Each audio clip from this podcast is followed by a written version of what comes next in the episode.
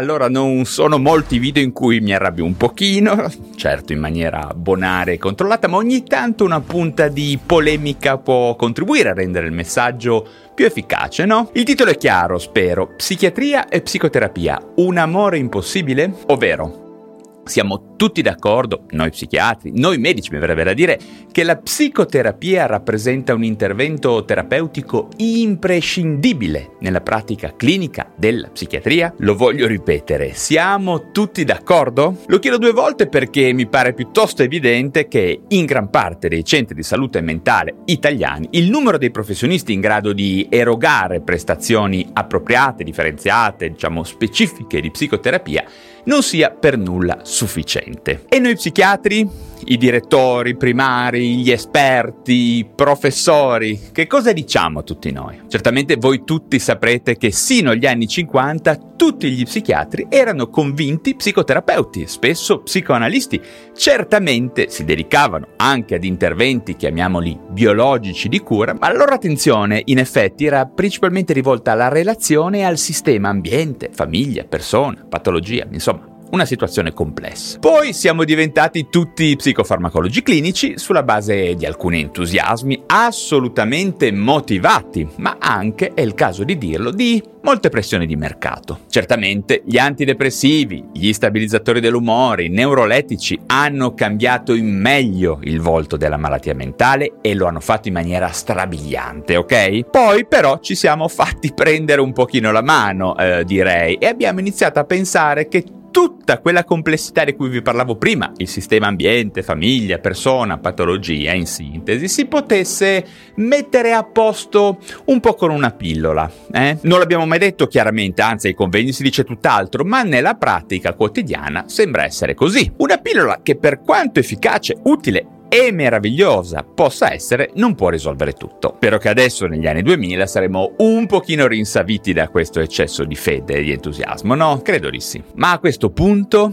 gli interventi psicoterapeutici dove sono finiti? Sono garantiti quando le evidenze scientifiche ci dicono che sono la cosa giusta da fare? Possiamo ancora permetterci noi psichiatri di innamorarci della psicoterapia e di integrarla a tutto il resto? Vi voglio fare un esempio certamente paradossale ma spero efficace per trasmettervi il mio pensiero. Allora, tutti gli psichiatri, i medici, gli psicologi ai convegni sostengono con dati, grafici e con l'esperienza clinica certamente l'importanza degli interventi psicoterapeutici. Sono nelle linee guida, se ne parla in tutti i libri. Allo stesso modo, eh, certamente gli stessi medici, gli stessi psichiatri, gli stessi psicologi sostengono l'efficacia degli interventi psicofarmacologici, no? Bene, a questo punto fate uno sforzo di immaginazione e Pensate a questo scenario. Domani mattina il Ministero della Salute dice a tutta l'Italia Cari cittadini, da oggi gli psicofarmaci non ve li paghiamo più.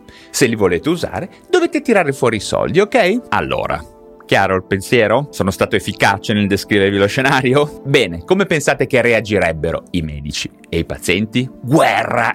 Ok, guerra pura sarebbe probabilmente. Ok, avete capito cosa vi voglio dire? In questo momento in Italia, negli anni 2000, i più efficaci interventi terapeutici, ad esempio per i disturbi dell'alimentazione, le dipendenze, alcune, molte forme di depressione, i disturbi di personalità, i disturbi dell'adattamento e molto altro, eh? vi voglio dire, questi interventi psicoterapeutici non sono garantiti allo stesso modo dei farmaci. Se ne hai assolutamente bisogno, ti dicono tutti di rivolgerti al privato. E quindi a questo punto è chiaro che gli psichiatri in maniera folle fanno quello che non dovrebbero fare molto spesso, ovvero in mancanza degli interventi terapeutici giusti, della giusta miscela di terapia per quel dato paziente che non è ad oggi garantita per tutti, lo voglio ripetere, gli psichiatri fanno, come si dice, quello che possono. È questo il leitmotiv, per carità. Ma è giusto? È la mia domanda. È giusto in medicina, al di fuori di quello che si fa in un conflitto bellico, e fortunatamente in Italia non siamo ancora in guerra,